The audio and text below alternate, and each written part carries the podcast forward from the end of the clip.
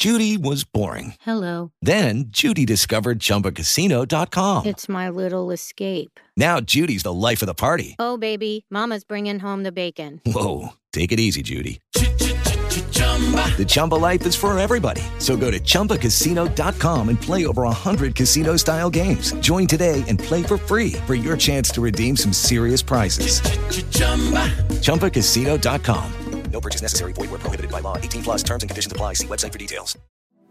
In molti mi hanno chiesto e mi stanno chiedendo di spiegare in maniera chiara il disturbo borderline di personalità e sembra che questo argomento interessi molto per varie ragioni. Indubbiamente le persone che hanno un funzionamento borderline sono spesso ritratte in film e romanzi. Potremmo dire che da questo disturbo vengono eh, spesso delle storie molto appassionanti e misteriose ed intriganti, anche se hanno dei connotati che sono dark, drammatici e spesso strazianti. Se volete avere delle interessanti rappresentazioni cinematografiche del disturbo borderline di personalità vi consiglio alcuni film. Prima di tutto Attrazione fatale con Glenn Close oppure Ragazze interrotte con Winona Ryder e Angelina Jolie. Sono due begli esempi hollywoodiani, anche se io penso che i migliori film su questo disturbo siano Francis, un film di Graham Clifford del 1982 e 13, 13 anni, un film del 2003, diretto da Catherine Hardwick. In questi due ultimi film che vi cito si intravedono anche tutte le complesse dinamiche relazionali e familiari tipiche del disturbo borderline online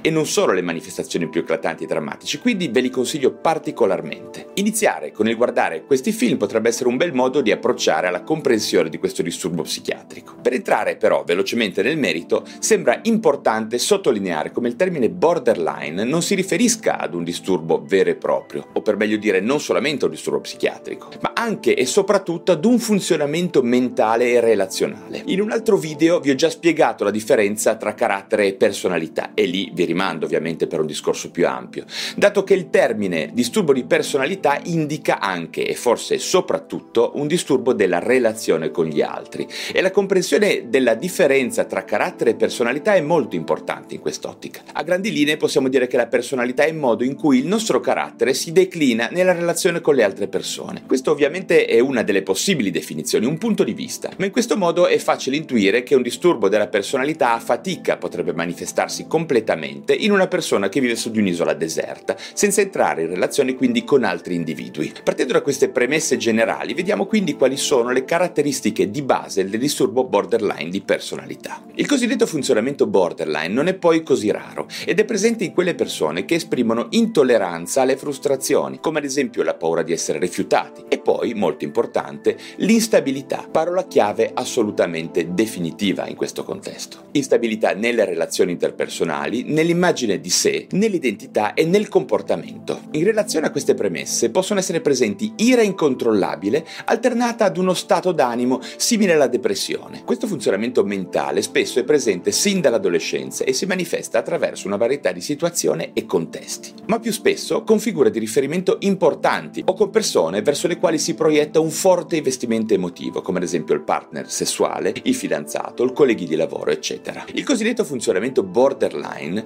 può quindi essere considerato una vera e propria patologia psichiatrica dal momento in cui questi sintomi definiscono una condizione pervasiva, duratura ed inflessibile di esperienza interiore, di disadattamento e un comportamento relazionale patologico che generi disagio soggettivo nel paziente e nelle persone intorno a lui. Per concludere con la descrizione di questo disturbo è importante riportare che le persone che esprimono questo genere di funzionamento mentale sono spesso impegnate nell'idealizzazione alternata alla svalutazione gestione degli altri, con modalità imprevedibili ed oscillanti, che portano a muoversi in maniera instabile, nuovamente questa parola è molto importante, tra un'alta considerazione positiva, per esempio del partner o di loro stessi, ad una netta svalutazione. Questo è un comportamento davvero drammatico e distruttivo per l'esistenza di queste persone. In tutto questo magma di instabilità, che può variare in termini di gravità, non sono rare le pratiche di autolesionismo, l'ideazione di suicidio e l'abuso di sostanze, alcol, nicotina, l'eroina o anche le altre droghe. Ma veniamo adesso a discutere su quali sono le cause di questo disturbo così caotico e misterioso. Nel corso degli ultimi anni si sono raccolte prove che anomalie del sistema limbico, ovvero di un'enorme struttura di circuiti neuronali presente nella parte più profonda ed antica del telencefalo, connesso alla regolazione delle emozioni, della gratificazione e dall'autocoscienza, dicevo, queste modificazioni, queste alterazioni di quest'area del cervello potrebbero essere correlabili a molti dei sintomi. Ma come potete facilmente immaginare,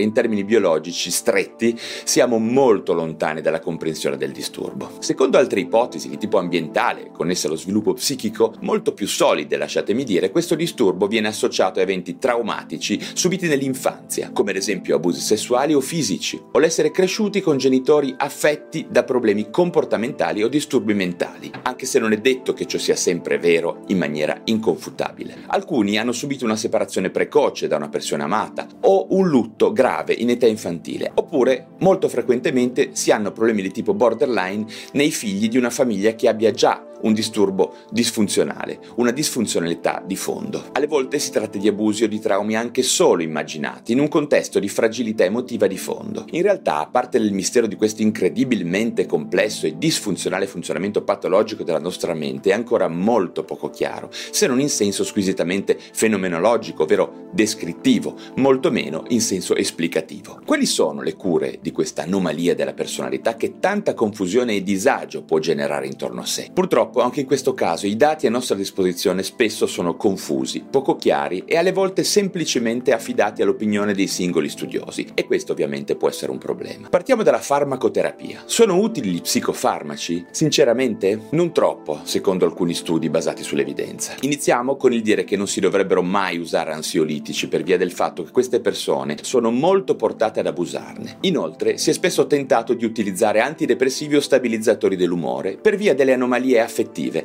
ma non ci sono dati, purtroppo, che siano interventi efficaci anche perché i tempi della farmacologia spesso non collimano con i tempi delle oscillazioni tipiche del paziente borderline, che non è un paziente bipolare. Spesso si confondono i due disturbi, è vero, ma questo è un altro discorso. Infatti bipolarità e borderline sono due cose diverse, anche se hanno aspetti sovrapposti in alcune fasi della malattia. In passato si pensava di usare ad esempio l'acido valproico o di litio per controllare l'impulsività, ma gli studi ci dicono che questi intervento non funziona. Che cosa dire dei neurolettici? Non ci sono evidenze di rilievo, anche se spesso vengono usati per, potremmo dire, tentare di modulare o forse di rallentare un comportamento che a tratti appare francamente disorganizzato o addirittura psicotico, anche se borderline e psicosi solo transitoriamente si sovrappongono nei cosiddetti breakdown psicotici, che non vanno però confusi con altre manifestazioni di psicopatologia, come ad esempio la schizofrenia. In sintesi possiamo dire che gli psicofarmaci vengono spesso usati alle volte anche abusati, lasciatemi dire, ma non sempre con successo, anzi alle volte peggiorando il quadro clinico,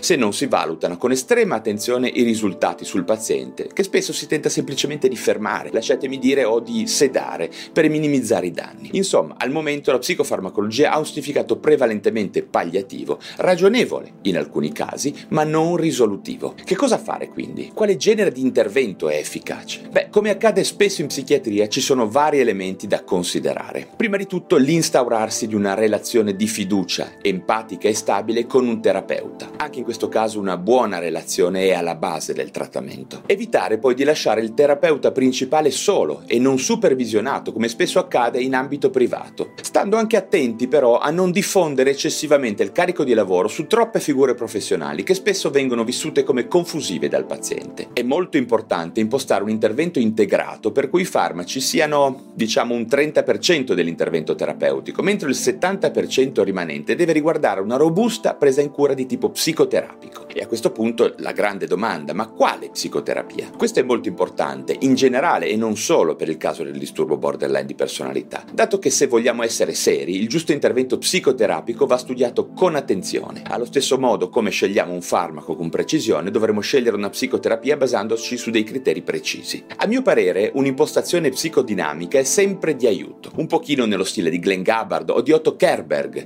a cui vi rimando rispetto alle loro teorie, anche se nel concreto in interventi di tipo cognitivo-comportamentale o di tipo dialettico-comportamentale sembrerebbero essere ad oggi il gold standard, con un'intensità piuttosto elevata, tipo 1 o 2 sedute settimanali per periodi di intervento di almeno 6-12 mesi. Chiaramente questo genere di interventi andrebbero praticati essendo ben consapevoli di ciò che si fa in un setting molto strutturato, rimanendo in contatto e magari intervenendo in termini psicoeducativi anche con l'ambiente di riferimento familiare. Ecco, questo è un veloce ma spero esaustivo excursus sul disturbo borderline di personalità. Se vi è interessato questo video, spero che mi ringrazierete con un bel like e se siete connessi con questo genere di argomenti vi invito a iscrivervi a questo canale YouTube e a seguire il mio blog valeriarosso.com.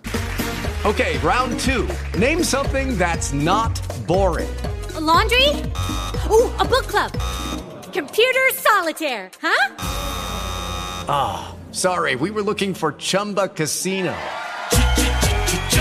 That's right. ChumbaCasino.com has over 100 casino style games. Join today and play for free for your chance to redeem some serious prizes. ChumbaCasino.com. No purchase necessary. Full prohibited by law. 18 plus terms and conditions apply. See website for details.